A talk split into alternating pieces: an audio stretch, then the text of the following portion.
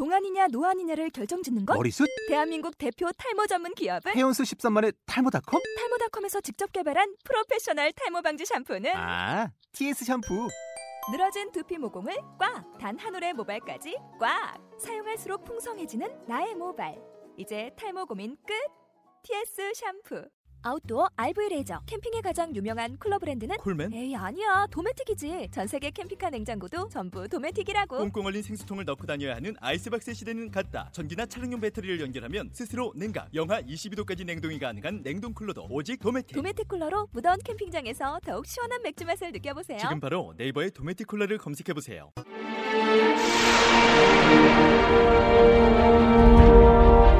5천 년의 찬란한 역사만큼이나 깊은 상처를 가진 대한민국. 그리고 이 땅에 살아가는 우리들. 우리도 모르게 마음속 깊은 곳에 잠들어 있는 두려움과 분노. 그것은 역사가 우리에게 남긴 분단의 상처이다. 분단의 상처, 분단 트라우마. 과연 우리는 극복할 수 있을까? 이 시대의 숙제인 통일을 많은 사람들과 다양한 방식으로 이야기 나눠보는 이야기쇼 필통 두 번째 이야기. 상처를 희망으로 분단을 극복하다. 안녕하세요. 오늘은 필통의 2014년 첫 방송입니다. 많은 사람들이 새해가 되면 계획을 세우고 다짐을 하게 되죠. 그래서인지 12달 중 1월이 가장 스트레스가 많은 달이라고 합니다. 많은 계획과 포부를 갖고 시작을 하지만 며칠이 지나면 다시 예전의 생활로 또 부족한 나의 모습으로 돌아오기 때문인데요. 그렇다면 새해를 잘 맞이할 수 있는 좋은 방법은 지난 한 해 동안 받았던 스트레스나 상처를 치유하는 것이겠죠. 통일도 마찬가지인 것 같습니다. 남북이 온전히 하나 되기 위해서는 분단으로 인해 받은 상처 치유가 먼저여야겠죠. 오늘 우리가 분단으로 인해 받은 상처가 과연 무엇인지 또 그것을 극복하기 위한 방법이 있을지 이야기를 나눠볼 텐데요. 건국대학교 통일인문학 연구단의 김종군 교수님께서 자리해 주셨습니다. 교수님, 안녕하세요. 네, 안녕하세요. 네. 제가 통일인문학 연구단이라고 소개를 드렸었는데요. 저에게는 좀 낯설고 생소합니다. 네. 설명 부탁드릴게요. 이제 저희가 생각하는 통일인문학, 인문학적인 접근 방식은, 어, 통일 문제에 대해서, 어, 인문학적으로 접근하는데 그 이제 통일의 방법을 저희들은 사람의 통일, 어, 그 다음, 어, 어떤 통일된 한 시점에서의 통일이 아니라, 어, 지금부터도 계속 통일의 어, 노정들이다 해서 과정으로서의 통일, 어, 그 다음 우리는 흔히 남북 통일을 이야기할 때 한반도 내에 거주하는 어, 남한 주민들이나 북한 주민들의 통합에 대해서 얘기하고 있는데요. 저희가 어, 잡고 있는 통일 개념 자체가 인문학적으로 접근해서 어, 사람 중심 과정으로서의 통일, 그 다음 음, 디아스포라를 다 포괄하는 코리안 디아스포라를 다 포괄하는 통일로 어, 접근하는 방식으로 이제 통일 인문학 어, 목표를 설정하고 있습니다. 세대 간 차이처럼 남북 간에도 문화 격차가 있는데요. 이것으로 인해 남쪽에서 함께 살아가는 탈북민은 물론 이 북한을 이해하는 데에도 걸림돌이 되고 있습니다. 그리고 이것이 분단이 남긴 상처겠죠. 하지만 이 상처를 치료할 수 있는 방법이 있다고 합니다. 아, 무슨 방법일까요? 오늘의 주제가 바로 분단 트라우마의 치유입니다. 트라우마 하면요, 교수님, 이 가족의 죽음이나 또 자신이 그 같은 위기에 처해 있을 때 받는 상처를 사용할 때 쓰는 용어 아닌가요? 저는 그렇게 생각하는데요. 그래서인지 분단은 대한민국의 트라우마다 이 말 자체도 또 생소한 게 또 생겼네요. 네. 어, 실질적으로 어, 트라우마라고 하는 용어 자체가 정신의학적인 용어죠. 그런데 실제로 우리가 분단이나 한국 전쟁에서 비롯된 아니면 어, 지금 최근의 양상으로 탈북자들이 갖는 어, 분단 체- 체제 속에서 양산된 그 상처들 자체가 어, 정신의학에서 사용하고 있는 그런 어떤 트라우마 증상들하고 너무너무 유사하고 하기 때문에 어, 그 흡사한 상황 자체를 단정적으로 병리 현상으로 보자라는 입장에서 저희는 분단 트라우마라는 용어를 이제 설정을 해가지고 어, 연구의 주제로 삼고 있습니다. 네. 네. 이 남북 분단의 역사를 이야기할 때 일제 식민지를 빼놓을 수가 없는데요. 하지만 이 분단 트라우마가 식민지 트라우마와 어떻게 밀접한 관계를 맺고 있는지가 궁금합니다. 한 설문조사에서 분단과 식민 트라우마가 어떻게 얽혀 있는지 드러났다고 하는데요. 조사 결과는 어떠했습니까? 예, 어, 저희가 그 전체적으로 이 방금 말씀드린 민족 공통성이라고 하는 부분들에 대해서 접근하기 위해서 어, 저희가 이제 대대적인 설문조사를 했습니다. 어, 우리 어, 한국의 주민들 500분 정도를 어, 표본으로 삼고 어, 북의 상황을 우리가 알 수 없기 때문에 어, 조금 음, 음, 오류가 어, 될 수도 있겠지만서도 탈북민을 어, 100분 정도로 어, 설문조사를 어, 실시를 했고요. 그 다음 이제 어, 디아스포라들이 갖고 있는 코리안 디아스포라들이 갖고 있는 어, 상황을 알고 싶어서 음, 제중조선족 300분, 어, 제러 고려인 300분, 그 다음 어, 제일조선인 300분 해가지고 전체 한 1,500명 정도의 어, 에게 어, 설문조사를 했습니다. 그런데 이제 어, 한국 주민이나 어, 탈북자가 어, 조금 다른 양상이긴 해도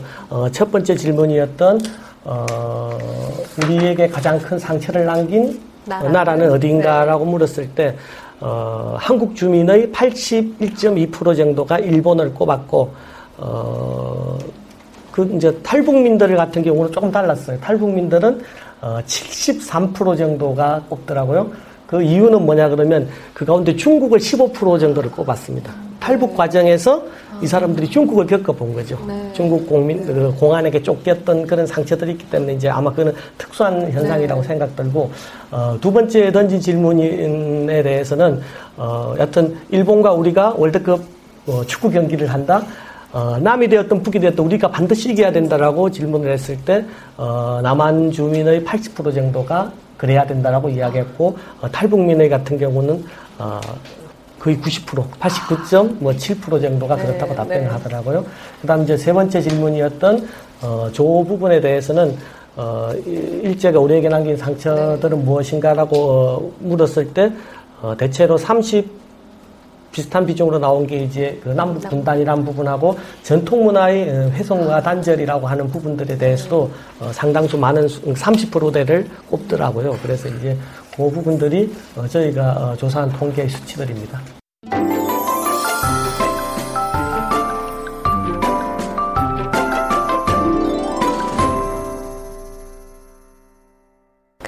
역사가 우리들에게 남긴 가장 큰 상처가 바로 분단일 텐데요. 문제는 직접적으로 분단을 경험하지 않은 이들은 자신의 삶과는 무관하게 여긴다는 점입니다. 하지만 분단으로 인한 상처와 무관할 수 없는 것이 우리의 현실일 텐데요. 교수님, 이 보통의 사람들은요, 일상에서 어떤 때 이 분단 트라우마를 느끼나요? 실제로 어, 지금 우리는 어, 저도 마찬가지고 우리 선생님도 마찬가지고 어, 전쟁을 겪은 세대는 아니죠. 네. 그런데 어, 분단의 문제는 우리에게 가까이 있습니다. 어, 가장 비근한 예로 어, 2년 전에 있었던 어, 연평도 포격 사건을 봤을 때 전쟁이 나면 어떡하지? 전쟁의 공포감 자체가 우리에게 어, 누구에게 다 있다는 겁니다. 그렇기 때문에 이제 그 부분들 자체 우리는 항상 어, 북이라고 하면 혹시 도발을 할지도 몰라 전쟁이 일어날지도 몰라 어, 그런 부분들 어, 그 부분들 자체가 우리 어, 의식, 의식 하지 못하는 무의식적 부분으로서 자리하면서 어, 어떤 강한 상처로 내지 한다는 부분들이고요. 그 다음에 이제 또 요즘은 이제 그게 종북이라는 용어로 어, 이렇게 좀 음, 어, 변질이 돼가지고 이야기하는데 그 부분에 대해서 우리가 민감하게 반응하는 것 자체 어, 종북이라는 말을 듣는 순간에 온전하게 사회생활을 하기가 쉽지 않을 것이야라고 하는 그렇게 갖는 마음 그 자체가 우리에게 강력하게 자리하고 있는 분단 어, 트라우마라는 겁니다. 그렇다면 이렇게 북, 북에 적대적 혹은 두려움을 갖는 것도 트라우마라 할 수 있나요? 그렇죠. 남북 관계가 조금 이렇게 우호적으로 호전되는 상황 속에서는 또 그 마음이 조금 누그러져요. 그런데 어, 북에서 어떤 강경하게 뭔가 입장을 취하고 하면 우리는 또 철저하게 배척하게 되는 어, 어떤 이, 이 이중적이고 아주 미묘한 그 심리를 갖고 있는데 그러니까 우리가 저 스스로 생각해도 저가 항상 여일 한 가지로 뭔가 어, 여일하지 못하다 한결같지 못하다 네. 라고 하는 심리를 갖게 되는 것 자체도 어, 우리가 갖고 있는 어떤 어, 트라우마 증상들이 아닌가라는 생각들이 듭니다. 그 그래서 이 분단 체험담이라고 할 수 있는 이야기를 또 모으고 계시는 중이라고 하시던데 지금도 모으고 계시죠? 어, 실제로 저희가 어, 분단 트라우마라는 개념을 설정을 하고 이 분단 트라우마를 어떻게 진단해내고 어떻게 치유 방안들을 찾을까라고 생각했을 때 가장 어, 좋은 방법들이 저는 음, 이야기로 듣는 것이었습니다. 그래서 이제 어, 생각이 들었던 부분들이 어, 편하게 살아온 이야기를 쭉 하는 겁니다. 자기 살아온 이야기를 하면서 자기 겪었던 어떤 사건에 대한 체험담을 주저리 주저리 한 시간이면 좋고 한 시간도 좋고 두 시간도 좋고 계속 이야기를 듣는 과정 속에서 그리고 또 반복적으로 한번 더 들어보는 과정 속에서 어, 그 사람이 갖고 있는 어떤 상처들도 진단해낼 수 있었고 그 부분들을 이렇게 이렇게 하면 조금 더 나아질 수 있겠다라고 하는 어떤 치유의 단초들도 이렇게 조금 발견할 수 있었던 것 같아요. 그 한 사람의 삶이지만 이것을 기록할 때 의미뿐만 아니라 역사적인 역사적으로 중요한 자료가 또 되잖아요. 음. 오늘 그 소중한 이야기들을 방청객 여러분들과 함께 공유하려고 하는데요. 실제로 이 분단 전후 과정을 겪은 분들의 목소리 직접 들어볼 텐데요. 네. 첫 번째 이야기의 주인공은 어떤 분이십니까? 충청도 어, 청주 지역에 가가지고 중앙공원에서 이제 저 어르신을 만났습니다. 만났는데 저 어르신이 어, 지금은 작년에 돌아가셨어요. 아흔이 넘어서 돌아가셨는데 아주 입담이 좋으셔서 그 충주 청주 중앙공원에서는 아주 이야기공원으로 통하시는 분인데 어, 저분에게 이제 청에서 이런저런 이야기 옛날 고담도 듣고 하는 과정에서 이제 저분이 겪었던 실질적으로 본인이 본 어, 6.25 때 그 전쟁 전국 속에서 있었던 어, 마을뿐 이야기예요. 이 채집 형태 구술 조사 방식이기 때문에 오디오 상태는 그리 좋진 않지만요. 이해해 주시고 봐주시기 바랍니다. 거기 사람이 군인을 갔는데 네. 6.25 때 전장, 전장할 때 군인을 갔는데 결혼하고서 아직 초대기도 안 났어. 결혼은 했는데. 예. 그럼 군인 그 소집 소집 당하니까 전장할 때 어떻게 할 수 없이 갔지. 가는데 이제 집에는 누가 사느냐면 그 아주 초대기도 안 난 그 부인하고 어머니하고만 사는 거요. 예. 군인을 갔단 말이야. 많지. 군인을 가서 적군한테 포위를 당해가지고 말이요. 예. 저게 포로로 잡혀갔어, 이 사람. 근데 그때는 포, 뭐 전쟁할 때니까 포로로 잡혀왔다는 그 교환이 없잖아. 그게 실종이 된 거라. 잡혀갔으니까. 전사 통지가 아니라 실종 통지서가 온 거야. 이건 확실하게 전사했으면 이거 확인을 해 전사인데 그냥 없어졌으니까 실종이란 말이야. 그렇게 자기 며느리가 불쌍하잖아. 그러니까 그, 그 사람한테 시집을 보내려고. 예. 이제 동네 사람을 놔서 그래서 감옥에 가고 호래비가 됐다는데 우리 며느리를 글로 좀 얘기 좀 해보라고. 예. 그 누가 얘기를 하니까 그 사람이 그래야 내가 호래비 된 건 된 거지만 그래 뻔히 그 이웃에 다 아는 사람 부인 내가 그 여자를 데리고 사느냐고. 그거 안 된다고 체면상 안 된다고. 양심 있는 사람은 그건 해야지. 아, 근데 그 여자가 그 말을 들으니까 기가 막힌 게 자기 시어머니한테 자가 죽어도 다 들고 시집 안 간다고 날마다 애원을해도 안 돼요. 네. 너도 내 꼴 되지 말고 가라, 이게요. 수절해 봐야 결과는 나 같다, 이거. 나는 그래도 자식이 하나라도 있어서 그 시황으로 살았는데 너 뭐가 있느냐, 이거. 이렇게 가라고. 그래서 할수 없이 그걸로 시집을 보냈어, 그 네. 며느리를. 네. 아, 그 어머니가 그, 글로 다 보내고 나니까 아주 속이 시원해. 그렇잖아. 그 며느리 있으면 불쌍하고 말이야, 그런데. 아, 그리고 이제 얼마 몇 개월 살았어요. 그런데 전쟁이 조금 잠잠해지니까 휴, 휴전이 다가오고 하니까 휴가를 나온 거예요. 아들이. 그러니까 그냥 이렇게 어, 어, 그만 초조하게 이렇게 밥상만 갖다 주고 앉았는데 사흘째 되는 날 아들이 하는 소리가 어머니 오늘은 제가 밥을 먹고 처가를 좀 다녀오겠습니다. 이렇게 이야기를 해. 그러니까 눈에 안 보이니까 우리 집사람 어디 갔어? 저처 어디 갔습니까? 이렇게 어, 묻지도 않고 그 사람도 참 점잖은 사람인 거죠. 그렇게 묻고는 이제 처가에 가면 어찌 알 것 같으니까 처가를 가겠다고 인사를 가겠다고 이야기를 해요. 내가 나서지는 않더라도 직접 얼굴을 한번 봐야 되지 않겠느냐고 그리고 나섰어요. 이 사람이 이제 그래서 그 건너 마을 선배 집을 갔는데 뭘 하는지 동네 사람들이 마당에 잔뜩 모여 있고 대청에다가 막 불을 환하게 촛불을 켜놓고 굿을 하더라는 거예요. 굿.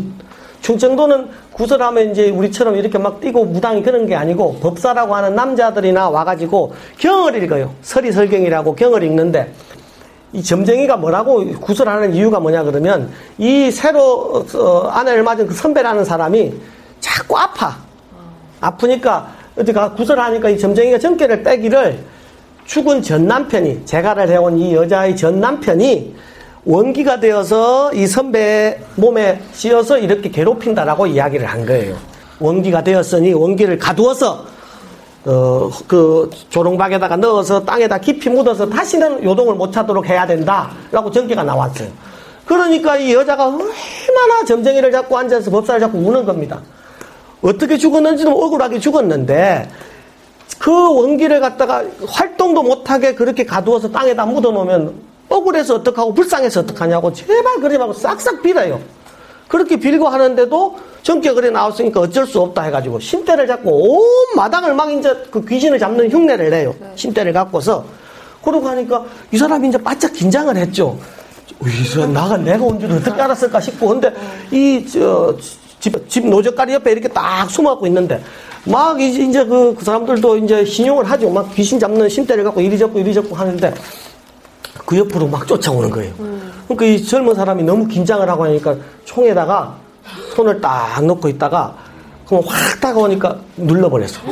공중으로 공중으로 빵 하고 이제 공부탄 올라간 거, 총알이 올라간 거죠. 그러니까 동네 사람들이 그 점쟁 법사는 뒤로 나- 넘어져서 그냥 정신 혼비백산 돼버렸고 온 마을 사람들이 이게 뭐냐고 엎드려서 난리야. 그래서 나갔어요. 나가서 이야기하기를 형님 제가 살아왔어. 여짜저짜 해가지고 내가 왔는데 지금 이 상황을 보니 어, 형님이 어, 저 철을 거두어서 이렇게 살 수밖에 없어.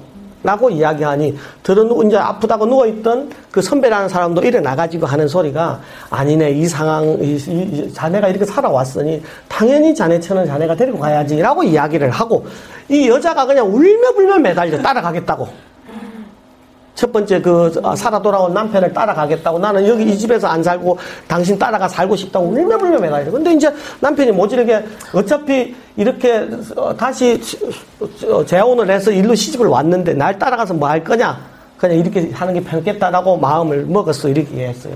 그래서 온 막 울고 굴고 매달렸는데 그때 이제 마을 사람들이 나서서 어쩔 수 없는 상황에서 마을 사람들이 다 공론화해서 이야기하기를 지금 이 상황은 전 남편을 따라가는 게 맞다.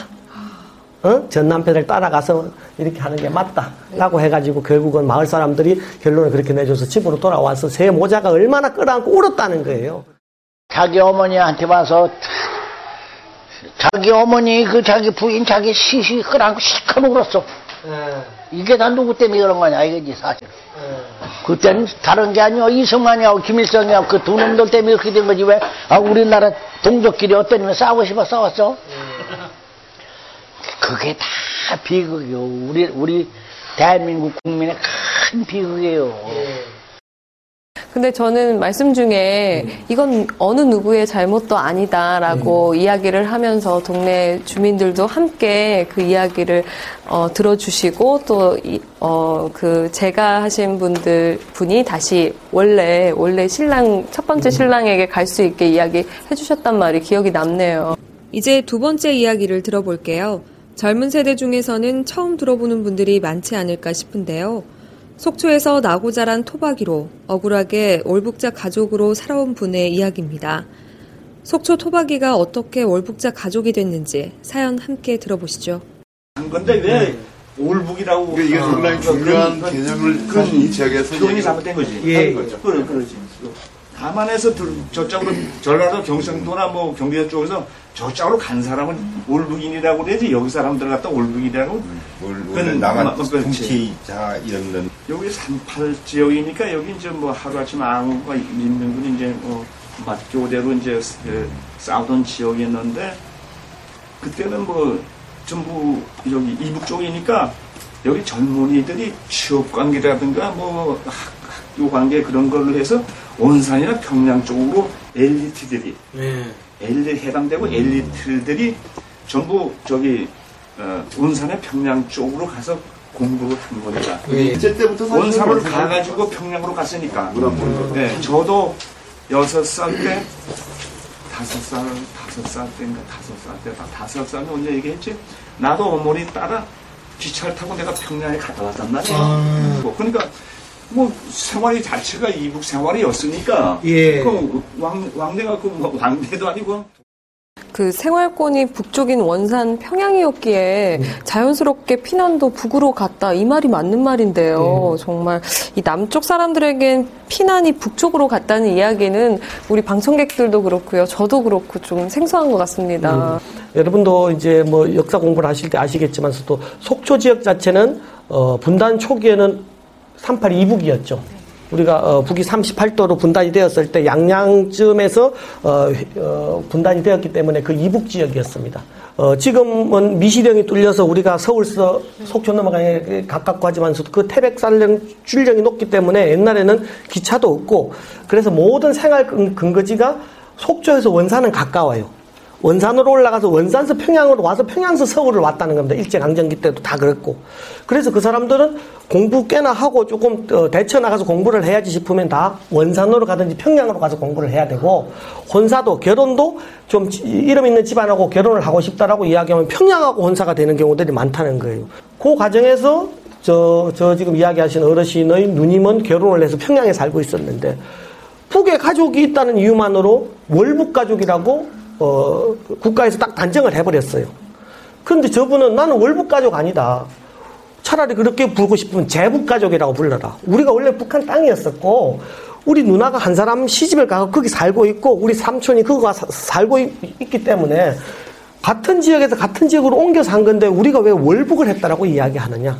그래서 이제 저분이 어, 가족사를 이야기하는 과정 속에서 억울함이 많더라고요.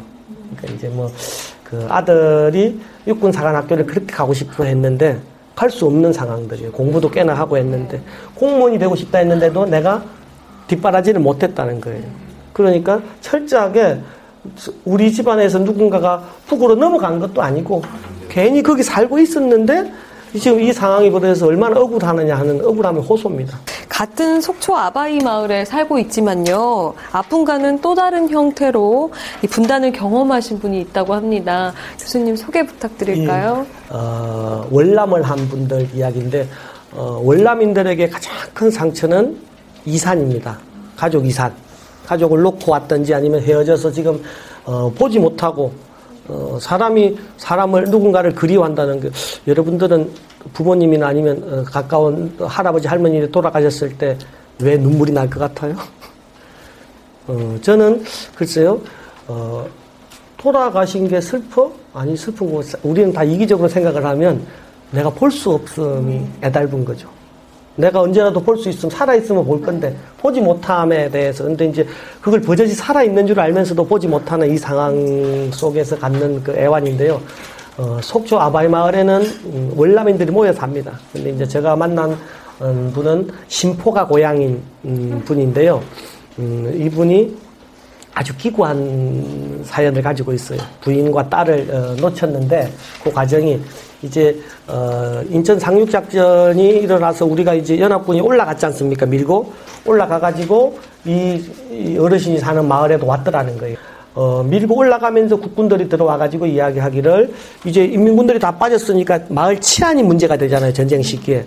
그러니까 이제 어, 남쪽 같은 경우는 젊은 청년들이 모여가지고 자치대를 구성을 한다. 자치치안대를 구성을 하니 당신들도 당신이 주축이 돼가지고 당신이 대표자 같으니까 당신이 주축이 되어서 치안대를 구성을 해가지고 이 마을을 조금 치안을 담당하고 있거라. 라고 이야기를 하더래요. 그래서 젊은 사람들을 모아보니까 뜻 있는 사람들이 모여서 이제 치안대, 자치 치안대를 구성을 했죠. 그런데 한 달 채 안 가서 중공군이 참전을 한 거죠.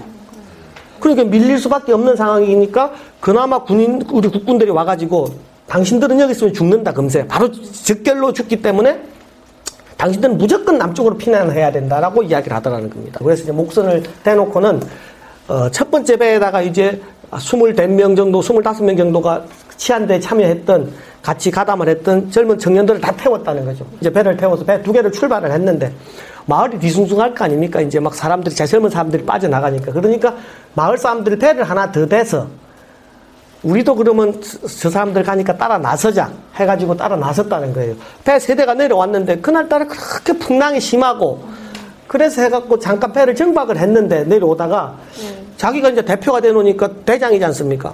첫 번째 배, 두 번째 배를 가봤더니 자기 아내가 걱정이 돼서 이제 어, 딸을 낳아가지고 한 돌이 채 안 된 딸이 하나 있었는데 가봤더니 저 배 밑바닥에 혼자 쭈그리고 앉아갖고 너무 사람이 많으니까 그 쭈그리고 앉아갖고 젖을 물리고 있더라는 거예요. 가가지고 몰래 자기 아내하고 딸을 데리고 와가지고 세 번째 3호선에다 태운 거예요. 그리고 이제 내려왔는데 계속 풍랑이 심하고 하니까 첫 번 1호선과 2호선은 죽기 살기로 내려와야 돼요. 그런데 3호선 스페를 탄 사람들은 굳이 이리 풍랑을 만나갖고 배가 자초가 되면 어떡할 겁니까? 그러니까 우리는 그만 돌아가자. 북으로 돌아가 버린 거예요. 고향으로 다시. 그래도 마음의 위안이 된 게 아버지 어머니가 아직 거기 계시니까 우리 식솔은 거두어 주겠지. 마음의 위안을 삼았는데 한 일주일 지났는데 사람한테 연락이 오기를 포항에 그 진포에서 배가 내려왔는데 아버지 어머니도 내려왔다는 거예요.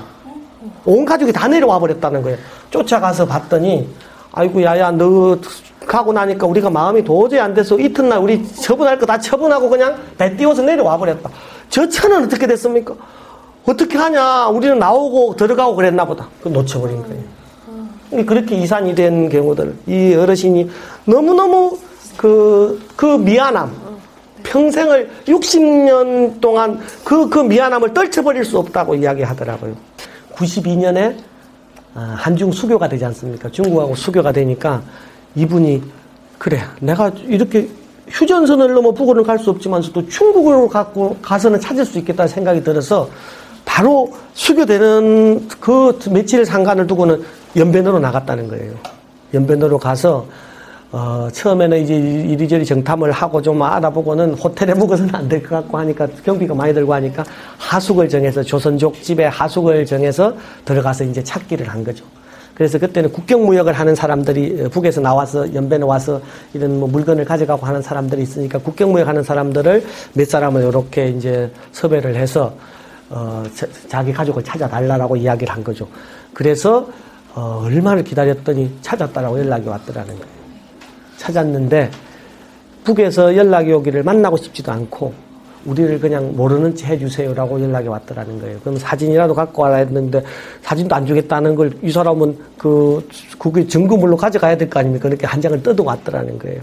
딸이 결혼을 한 결혼 사진인데 이제 그 사진을 보여주면서 하는 소리가 북에서 딸을 잘 키워서 시집을 보냈는데 그 사위가 아주 열성 어, 공산 당원인 거죠. 당원이기 때문에 근데 이 사위는 어, 장인이 전쟁통에 죽은 줄 알아요. 남의 내려간 줄 모르고 그리고 그냥 그렇게 살아가는 부분들이죠. 그러니까 찾지 말아라.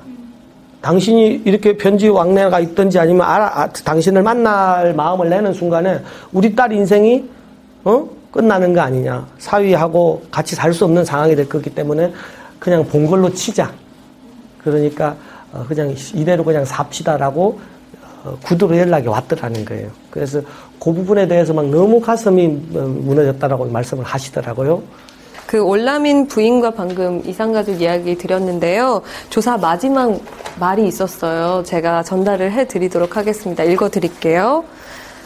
사람 인생이 나도 이제 80 너이요.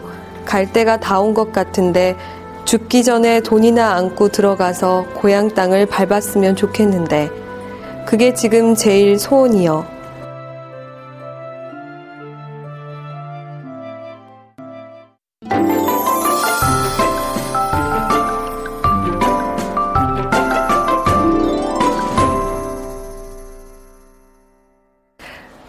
지금까지 분단의 현장을 목도하고 경험한 분들의 이야기를 들어봤는데요. 어떤 분들은 이야기를 들으며 다 지나간 과거 아닌가라고 생각을 할지도 모르겠습니다. 하지만 안타까운 것은 여전히 남북이 분단된 한반도에 살고 있는 우리는 모두 분단 트라우마를 안고 있다는 사실이죠. 네. 교수님, 사실 이 분단의 비극은요, 지금도 일어나고 있는 현재 진행형이다라고 말을 할 수가 있겠는데요.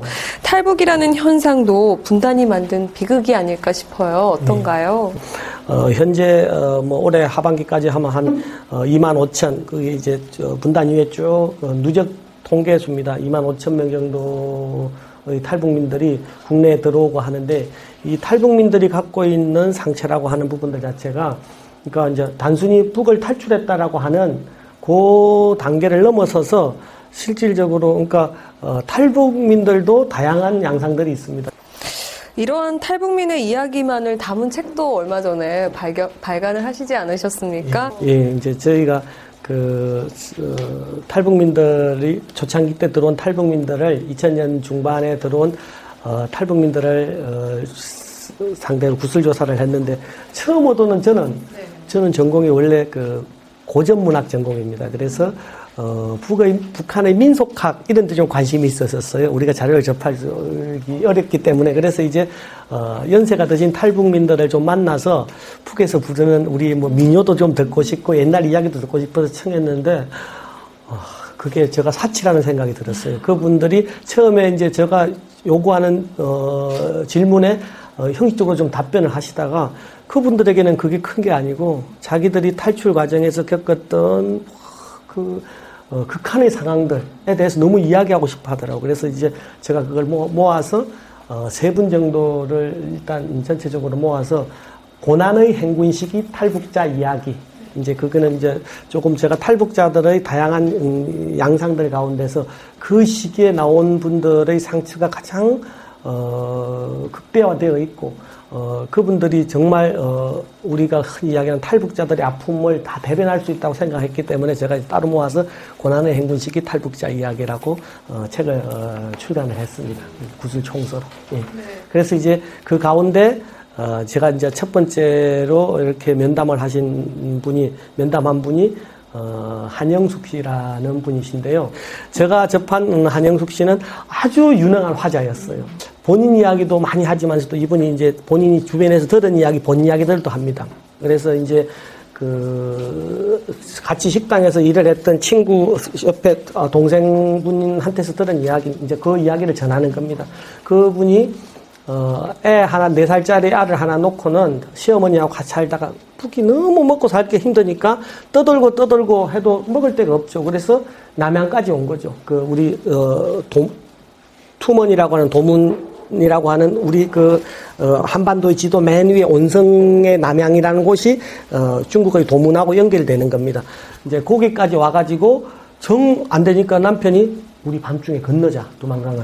그래서 이제 두 사람이 두만강을 걷는 거죠. 아기하고 이제 네 살 먹은 아들하고 시어머니는 기다리라고 하고는 두만강을 건너서 와가지고 이제 민가를 찾아 들어가는데 남편이 푸득 생각이 드는 게 부부라고 얘기하면 아무 쓸모가 없을 것 같은 생각이 들고 이 한족들이 중국 사람들이 환대 환대해주지 않을 것 같아요. 그래서 생각을 하기를 이제부터 너는 내 여동생이라고 하자. 오빠하고 여동생 사이로 들어가는 거다. 그 들어가서 이제 먹을 게 없어서 왔으니까 딱 보는 순간에 알더라는 거예요. 중국 사람들이. 그래서 먹고, 먹고, 먹을 게 없어서 그러니 이야기를 했더니 자꾸 먹을 걸 주더래요. 먹고는 누구냐고 물어서 여동생이라고 이야기했다는 거예요. 부부, 부부 사이인데 여동생이라고 이야기를 했더니 그 길로 새벽에 나가서 그 한족 사람이 그강꾼이 되어서 이제 한족들 가운데 장가 못 간, 결혼하지 못한 노총각을 한 사람을 구해왔더라는 겁니다. 그래서 이제 팔린 거죠. 그래서 중국 돈 천, 천 원에 그리고 남자가 왔는데 늑수그레 한 남자가 와가지고 이제 그 남자를 따라가게 될 수밖에 없는 상황이었다는 겁니다. 따라갔더니 환족도 오죽했으면 장가를 못 갔겠어요. 그러니까 찢어지게 가난한 집에 단칸, 단칸방으로 이렇게 사는데 이제 저녁 답이 되니까 그 벽에 붙은 햇대뽀라고 하죠. 이렇게 옷 먼지 앉지 말라고 치는 그걸 걷어서 가운데다가 이렇게 커튼식으로 막고는 안쪽에는 그 한족이 자기 아내를 데리고 동침을 하고 밖에는 이제 자기 남편이 오빠니까 사돈 아닙니까? 그쪽 사람이 보기에는 자기 그 이제 시어머니하고 같이 밖에서 자고 그 첫날 밤을 보낸 이야기 그, 그 상황입니다. 그래서 이제 이 사돈 엄마 이 엄마하고 북한의 신랑 오빠네 있으니까 청, 어. 천 하나 사이 놓고 둘이 잤단 말이야. 어. 첫날 밤을 지냈단 말이야. 어. 여기서 이 가슴이 모이겠나 봐라 이게. 근데 그 이 말 할 때까지 여자가 안 울더라고. 어. 그래 나도 그것도 또 같은 감정이니까 어, 어, 어. 그래서 그 듣기만 했어.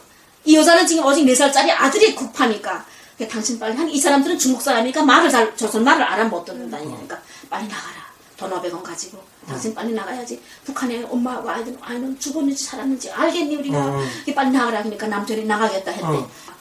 그 여자라 여자라는 게 얼마나 강하나 봐라. 거기서 이제 그 천을 하나 째가지고 대사굴 하나 만들었더구나 이렇게 배낭 같은 걸 음. 하나 크게 만들어서 그 자기 지금 입으라고 가져온 옷을 꽝딱 꽝꽝 거기다 쓸어 넣고 음. 지금 남자한테다 500원을 여서 지금 북한에 내보내려고. 그다음에 남편 보고는 약속했지 뭐. 이제는 내가 여기서 만족감을 느낀다 이거야. 음. 이제 나는 다리를 잡았으니까 음. 나가서 엄마하고 그 아이 데리고 당신 목숨만 부지해라. 끝이 있겠지. 만나는 날 있겠지. 음. 여기서 최, 최고의 안도감을 느낀다고. 우리 북한 사람들이 음. 그때 그랬다고. 근데 글더라고. 근데 얘가 그때 울더라고. 맨날 울더라고. 아짐이 있잖니. 나는 이 사람들 앞에서 이거 오빠 티를 내야 된다. 절대 남편은 티를 안 내야 된다. 이 생각을 하고 그 남편도 야 탈론하겠다. 길지 말라. 걸지 말라. 자꾸 일들 하는 겨. 근데 자기는 잘 가라 하는데 있잖아요. 이. 자기는 잘 가라 하고 자기는 섰는데 자기 발이 자꾸 자기는 나는 섰는데 제 발이 가더래. 음. 남편이 지금 막 자리를 하고서 가는데 내 발이 막 가두나 구만할 때 막 내 발이 막 가두나 하면서 그때 막 저가 내 앞에서 이. 음. 이때까지 안 울던 아이가 글쎄. 내 발이 막 가두나 하면 막 울더라고 내 앞에서. 근데 내가 그때 막 야, 같이. 야, 내가 야 이거는 내가 야 이건 어디 유엔에가 말해야 되니? 이건 어디가 말해야 되니? 이거는 이렇게 우리 더 떨봐주는 나라는 이렇게도 없고 우리는 이렇게 아무것도 없냐 우리는 이. 내가 그 회사하고 그렇게 말했지 있다가 근데 그렇게 하고 이. 하고 해졌어 해졌는데 더 비극은 또 뭐의 비극이나 하면은 나가다가 이 남편이 잡혔더구나 음. 잡혀서 그 어시고 돈이고 다 뺏기고 감옥에 가서 써지게 고생을 했더라고 어. 인편에 들리는 소문에 의하면 그러면 네. 마치 이야기를 들은 게 아니라 본인이 직접 겪은 바를 이야기하듯이 그렇게 저는 느껴지는데요. 또 들어보니까 이 탈북 여성들의 정절을 남한 사람들이 문제를 삼는다라고 또 이야기를 해주셨습니다. 남한 사람들이 탈북 여성을 바라볼 때 그걸 문제 삼는 경우가 있나요? 이분이 그 본인이 이렇게 존경하는 교수님 한 분 계시는데 이제 그 교회에서 만난 어, 신학대 교수님이신데 그분이 이제 그러시더라는 거예요. 어, 탈북한 여성들이 좀 정조관념이 없는 것 같아. 그, 그 얘기를 했는데 이분이 평소 때 그렇게 존경했는데 자기가 막 악을 쓰며 대들했다는 거예요. 응? 교수님은 어떻게 그런 말, 우리를 옆에서 그렇게 지켜보면서도 그런 얘기를 하고 싶냐고. 우리가 북에서 아버지가 딸들을 탈북을 시킬 때 내보낼 때 아버지가 퉁퉁 부어서 못 먹고 다 죽게 된 상황에서 내보낼 때 어떻게 해서라도 살아라. 어?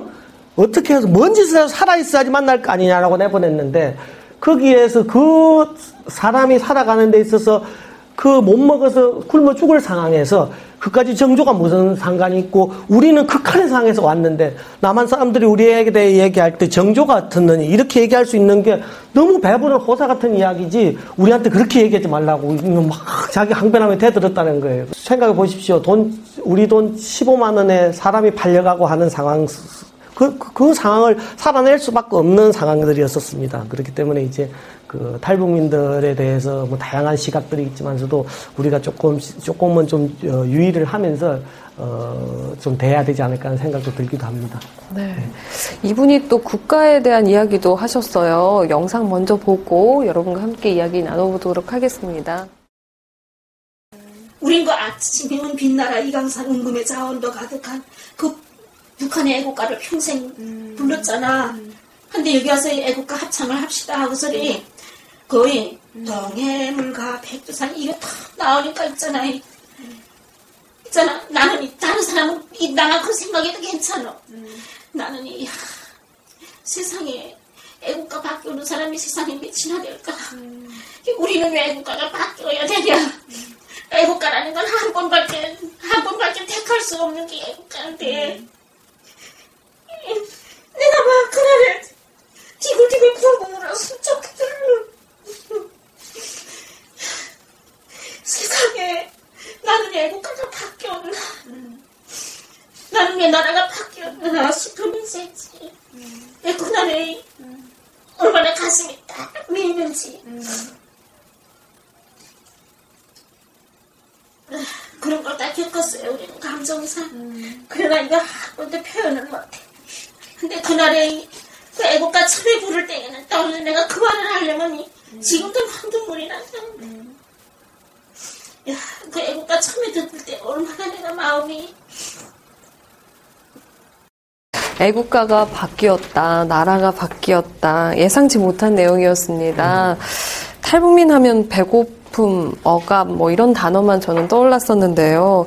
그들의 상실감 또한 컸네요. 예, 그러니까 이제 그 우리 흔히 탈북민들을 만나보면 어, 처음에는 뭐 배가 고팠다고 이렇게 하- 얘기하지만서도 어, 가장 큰 부분들 자체가 어, 뿌리 뽑힌 자 같은 유리 방랑 생활로 뛰어- 그 극한의 상황에서 어쩔 수 없이 도망강을 넘었고 어, 중국에서 그 공안에 쫓기면서 5, 6년 기본이 5, 6년입니다.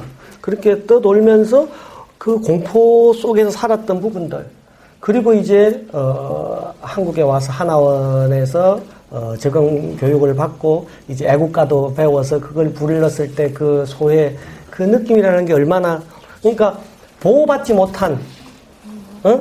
보호받지 못한 국민이라고 세- 스스로를 생각했을 때 그 거기에서 오는 그 아픔이라고 하는 해안마 이런 부분들이 아주 복합적으로 얽힌 감정인 것 같아요.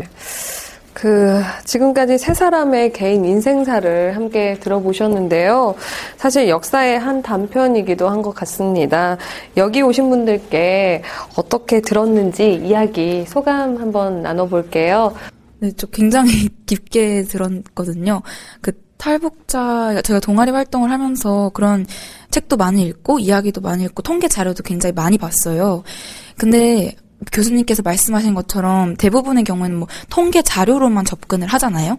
근데 이렇게 인문학적으로 이 이야기를 들으면서 마음에 들은 생각이 그런 탈북자를 그냥 아 북한에서 건너온 사람, 살기 힘들어서 건너온 사람이 아니라 우리 같은 똑같은 인간인데 그런 모진 고초를 겪은 사람이라고 그런 면모로 바라보면 우리가 그럼 그 사람을 아 우리랑 다 이질적인 사람이라고 배척하는 게 아니라 우리가 오히려 보다듬어 줘야 되는 사람이라고 그렇게 우리가 인식을 바꿔야겠다는 생각이 굉장히 깊게 들었어요. 그래서 이 이야기가 저희 청중들뿐만 아니라 고등학생을 포함해서 다른 사람들한테도 모두 감동을 줬으면 좋겠거든요. 그게 바로 인식이 변화할 수 있는 길이라고 생각됩니다. 정말 훌륭하게 너무 훌륭한 아주 훌륭한 청중입니다. 자리를 아주- 마련해야겠어요. 네. 네. 아, 예, 어, 어, 이렇게 그 이런 사례들을 접하고 네. 저렇게 어, 마음을 어, 정리할 수 있다는 것 자체가 네. 대단히 뿌듯합니다. 네. 또 교수님께 이야기를 잘 들었기 때문이 아닐까. 또 귀한 자료를 보여주셨기 때문에 그러지 않았나 싶고요. 또 한 분 더 인터뷰를 한번 나눠볼까요? 아, 네, 저는 동아리 활동을 하면서 그 세터민 전문 교육기관들이 있잖아요, 우리나라에. 그런 곳에 교육봉사를 많이 갔었어요.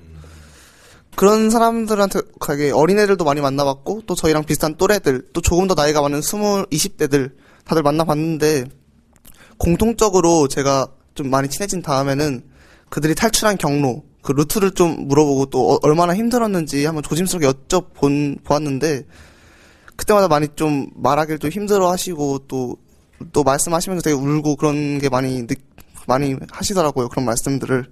또 교수님의 말씀, 그리고 교수님이 보여주신 영상을 보시고, 보고는 그 단순히 우리가 이 교육을 봉사를 해주고 봉사를 받는 사람, 그런 관계를 떠나가지고 이제 동료로서 또 같은 친구로서 도움을 줘야 되는 관계가 아닌가. 네, 그런 걸 많이 느꼈습니다.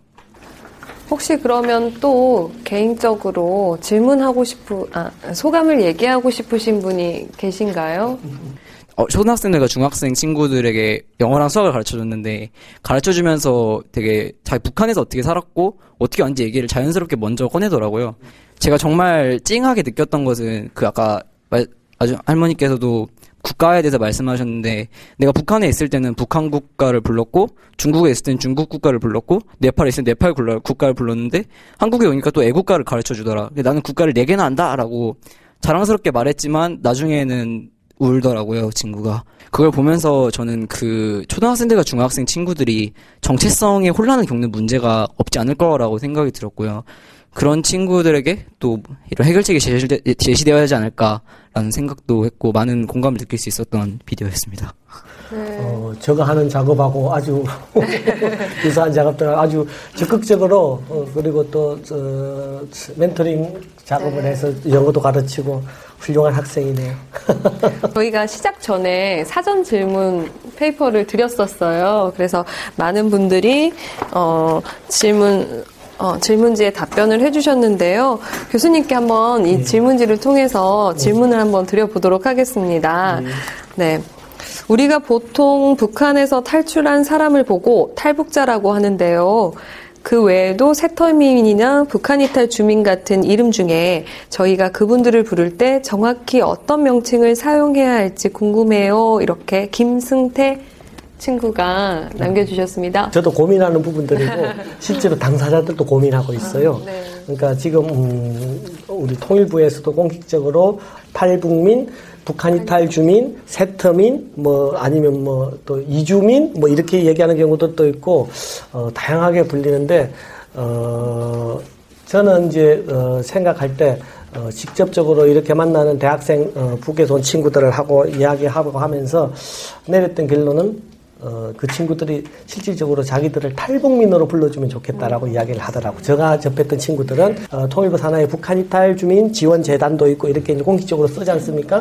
그래서 이제 이제 그게 공식 어, 명칭화되고 있는 과정들인데 어, 아마도 어, 뭐 이렇게 어, 시대에 따라 어, 시간에 따라서 탈북민들을 지칭하는 호칭들도 어떤 어, 정책에 따라서 달라졌고 여러 가지 상황들이 그렇지 않습니까? 그래서 계속 고민돼야 될 부분들인 것 같고 어, 실질적으로는 그분들이 국내에 와서 적응하는 그 사람들이 어떻게 자기들이 불리기를 바라는가에 대한 고민들도 우리가 어느 정도 수용을 해야 되지 않을까 하는 생각이 듭니다. 김승태 군이요. 두 번째 질문이 있어요. 네, 네. 우리가 북한 이탈 주민들에게 탈북 과정에 대해 궁금한 경우가 있을 수 있는데요. 네. 이런 질문들이 그분들에게 어떤 영향을 끼칠 수 있는지 궁금합니다. 탈북 민들을 접할 때 여러분들도 여러분들이 좀 마음을 열어놓고 물으면 그 사람들이 겪었던 상처들에 대해 다 이야기해요. 그리고 여러분들에게다가 어, 공감을 표해주고 이렇게 하는 과정에서 그 사람들이 좀 더 국내에 어, 빨리 정착을 할 수 있을 겁니다. 항상 떠 있어요. 불안해하고 그 사람들이 그러니까 부적응 상태라는 게 아주 심각합니다. 그렇기 때문에 이제 그 부분은 이제 우리 몫일 건데 우리가 그 준비가 좀 안 됐다는 생각이 듭니다. 개인 차원에 있어서의 인문학적 치유는 가능한 듯 보입니다만 인문학적인 접근이 국가 차원, 사회 차원에서 실행 가능한가요? 라고 네. 어려운 질문을 해주셨네요. 우리가 고민하는 부분들입니다. 네. 어, 저는 음, 이 우리 분단 트라우마의 치유 방안을 어, 다양하게 뭐 접근할 수 있겠죠. 그런데 이제 가장 음, 적실하게 의사 선생님이 어, 불러서 상담을 해주고 상처가 있는 사람, 트라우마의 증상이 있는 사람들을 이렇게 해주면 좋겠죠. 그런데 이야기 안 하려고 해요. 자기 스스로를 뭔가 병증이 있고 환자로 취급하고 싶지는 않거든요. 그러면 그때가 되면 우리 우리 국민의 절반 이상이 다 환자로 몰릴 수밖에 없는 상황들이기 때문에 그래서 이제 그 치유라는 부분들 자체가 음, 방금 이런 거예요. 이, 딱 예를 들면 방금 한영숙 씨가 어, 탈북 여성들이 겪는 어떤 인신매매에 대한 어떤 그게 공포일 수도 있고 수치심일 수도 있고 그러는데 그걸 남한 사람들이 어떻게 볼까에 대한 고민들이 왜 없겠어요? 있죠.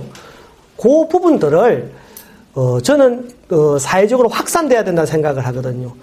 근데 그래서 이제 그걸 본인들이 이야기할 수 없기 때문에 우리가 흔히 전쟁 소설 작가들이 분단 소설을 쓰시는 분들이 어, 작가들이 소설로 흑화시켜서 이야기를 만들지 않습니까? 그 이야기를 방송 드라마로 베스트 극장인 이런 걸 옛날에 찍어서 내보내면 천국에서 다 편지가 온대요. 어떻게 내 이야기를 알고 어떻게 우리 동네 누구 이야기를 알고 그걸 그렇게 드라마를 만들었어요? 라고 이야기한다는 거예요. 전쟁 상황에서 비극적인 그 상황 속에서 인간 군상들이 할 수 있는 행동 양상들은 대체로 비슷합니다. 그런데 우리는 아닌 것처럼 행동하려 그래요. 그렇기 때문에 속으로 곱는다는 거죠. 그 부분에 대해서 뭔가 좀 어, 온전한 이야기, 온정적인 이야기로 이렇게 이야기들이 조사가 되면 그 부분들을 저는 그래서 그 부분들이 사회적으로 확산돼야 된다는 입장이죠. 그렇게 우리 사회로 그 부분들이 점점 확대되면 우리 사회가 좀 더 어떤 분단 트라우마에서 벗어나지 않을까. 그걸 저는 이제 구술 치유라는 개념으로 말씀을 드리는 겁니다. 너무 거창했나요? 이제 질문보다는요, 이제 교수님께 전하고 싶은 이야기들이 있네요. 네. 질문은 없지만 교수님의 강의를 듣고 정말 감명받았습니다. 단순히 정치 외교적 측면에서만 접근하려 했던 분단 문제에 대해 조금 다른 관점에서 생각해 볼 수 있었습니다. 감사합니다. 라고 이하인 친구가 앞쪽에 있었네요. 네. 친구가 이야기해줬고요. 또 이 외에도 많은 질문지에 교수님 너무 감사하다고 이야기를 남겨줬는데요. 네. 많은 친구들이 이렇게 남겨줬네요. 네, 고맙습니다. 아주 그, 긍정적으로 봐주시고 그리고 제가 생각해 여러분들이 마음이 딱 되어 있어요. 여러분들이 지금 봉사활동도 하시고 어, 우리의 분단 문제에 대해서 우리의 통일 문제에 대해서 여러분들이 이렇게 어, 생각하고 있다는 것 자체가 고민하고 있다는 것 자체가 제가 너무 희망적이고 고맙습니다. 여러분들이 어, 아마도 어, 통일의 주역이 방금 얘기했듯이 지금부터 여러분들이 지금 통일의 길로 가고 있는 거예요. 지금 지금 하나 여러분들이 이렇게 마음속에 공유하고 뭔가 어, 탈북민을 도와주고 북에 대해서 어, 좀 온전적인 생각을 갖고서 북한 음, 동포들도 다 보듬어야 된다고 생각하는 자체가 통일로 한 걸음 한 걸음 나아가는 과정이라고 생각하시면 될 것 같습니다. 분단 현장을 목도하고 이 분단에 의해 상처를 받은 분들의 이야기를 직접 들어보고 이 방청객과도 이야기를 나눠봤는데요. 우리들에게도 정도의 차이만 있을 뿐 이 분단에 의한 상처를 가지고 있죠. 하지만 중요한 건 충분히 극복 가능한 상처라는 겁니다. 이 앞서 교수님께서 구술을 함으로써 치유가 된다는 이야기를 해주셨는데요. 그렇다면 앞으로도 네. 이 구술 조사는 계속 하실 건가요? 예, 그렇죠. 그러니까 어, 우리가 흔히 어, 우리에게는 너무 제가 이제 좀 음, 검증되지 않은 상황이지만서도 우리에겐 분단 서사가 작동을 한다는 거죠.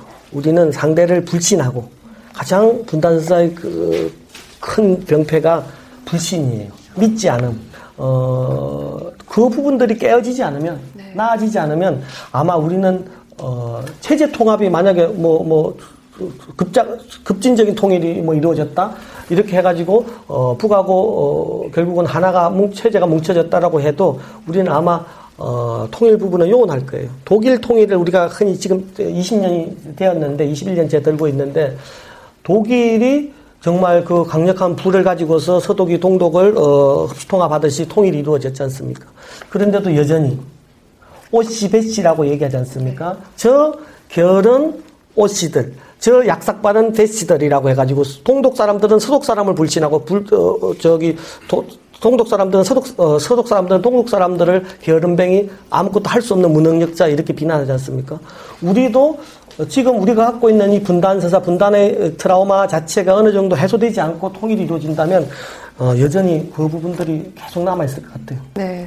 그럼 끝으로 우리 청중들에게도 또 어, 시청해주신 시청자분들께라도 한 말씀 해주신다면요. 어, 좀 이렇게 보듬을 수 있는 자세, 제가 보듬단 말을 오늘 많이 씁니다. 그런데 보듬을 수 있는 마음 자세만 있다면 어, 지금보다는 훨씬 더 나은 어, 트라우마 자체가 조금 해소된 상태가 되지 않을까라는 생각입니다. 여러분들도 어, 그런 마음으로 어, 탈북민이나 아니면 주변에 이런 상황들을 좀 봐줬으면 좋겠습니다.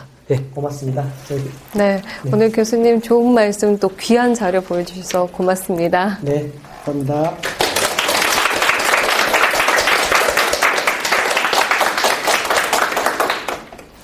상처는 다친 직후 바로 약을 바르면 흔적조차 없앨 수가 있죠.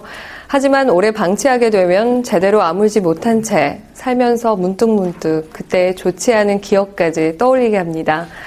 어느덧 분단 70년이 코앞까지 왔습니다. 지금이라도 한 명 한 명의 상처를 치유하다 보면 대한민국 우리 모두가 갖고 있는 트라우마 또한 극복해 나갈 수 있지 않을까요? 필통 두 번째 이야기였습니다. 고맙습니다.